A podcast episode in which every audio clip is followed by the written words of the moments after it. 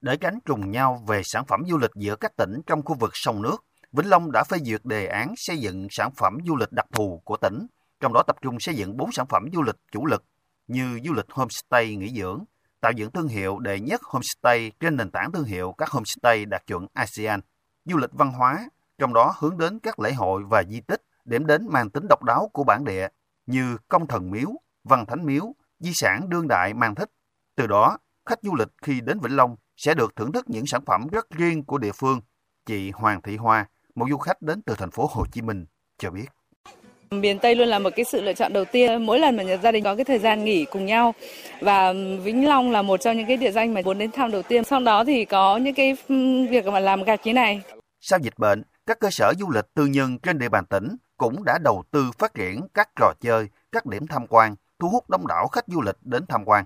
Khu du lịch Vinh Sang tọa lạc trên Cù Lao An Bình, ấp An Thuận, xã An Bình, huyện Long Hồ.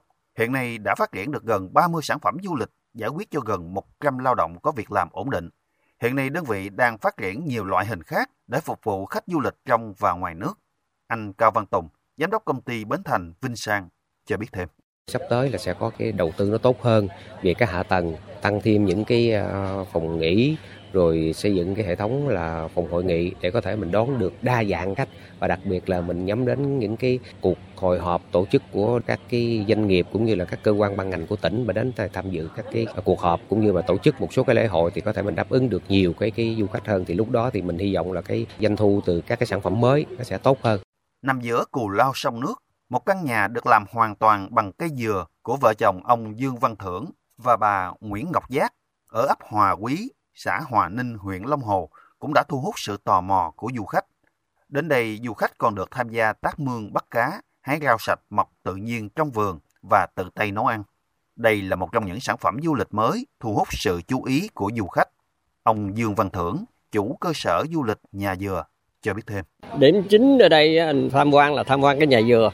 Kỳ cái nhà dừa độc đáo này là à, chỉ có một cái mà thôi. Ở đây trong Việt Nam mình không có hai cái thứ hai rồi sau đó mình có thể à, mình lấy à, cái tiểu cảnh nhỏ nhỏ nhỏ này chung quanh để mình chụp hình chơi. Ở bên kia có khu vườn cũng là làm cái tiểu cảnh làm à, cầu khỉ rồi tác mương, bắt cá hoặc là mấy cái tôm rồi để chụp hình chơi.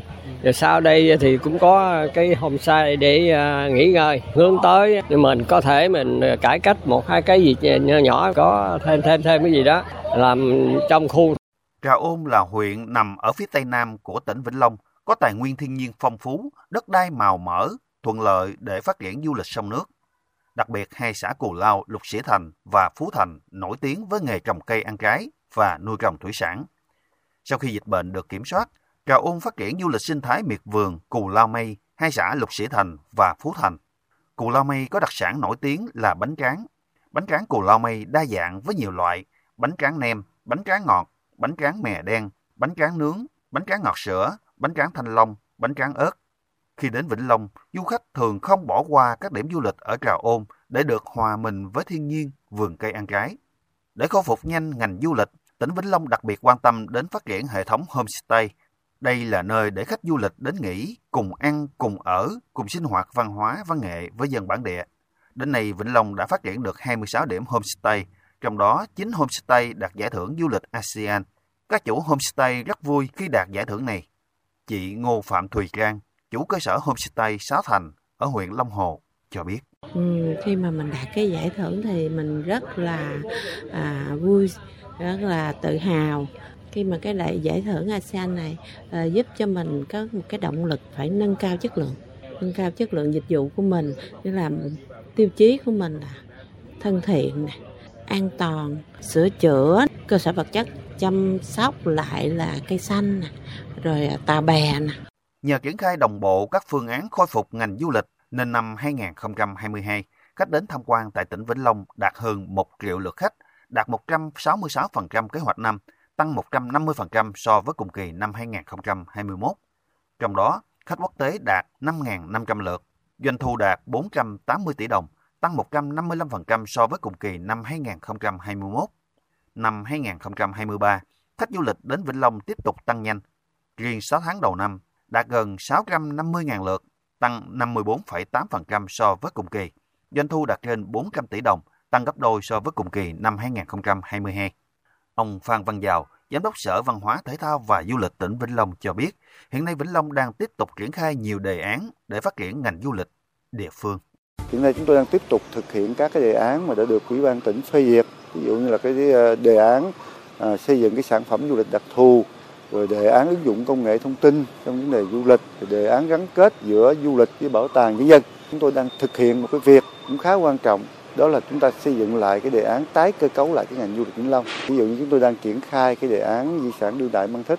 Đây là một cái đề án mà có thể nói là cũng rất độc đáo hay là cái đề án bảo tàng nông nghiệp vùng đồng bằng sông Cửu Long thì hiện nay chúng ta cũng đang triển khai. Phát triển du lịch là một trong những nhiệm vụ trọng tâm của Vĩnh Long được nêu trong Đại hội đại biểu Đảng bộ tỉnh vừa qua. Thực hiện nghị quyết Đại hội Đảng bộ tỉnh, cả hệ thống chính trị đã vào cuộc, tập trung cao độ trên lĩnh vực du lịch, huy động tối đa các nguồn lực để khắc phục khó khăn sau dịch bệnh.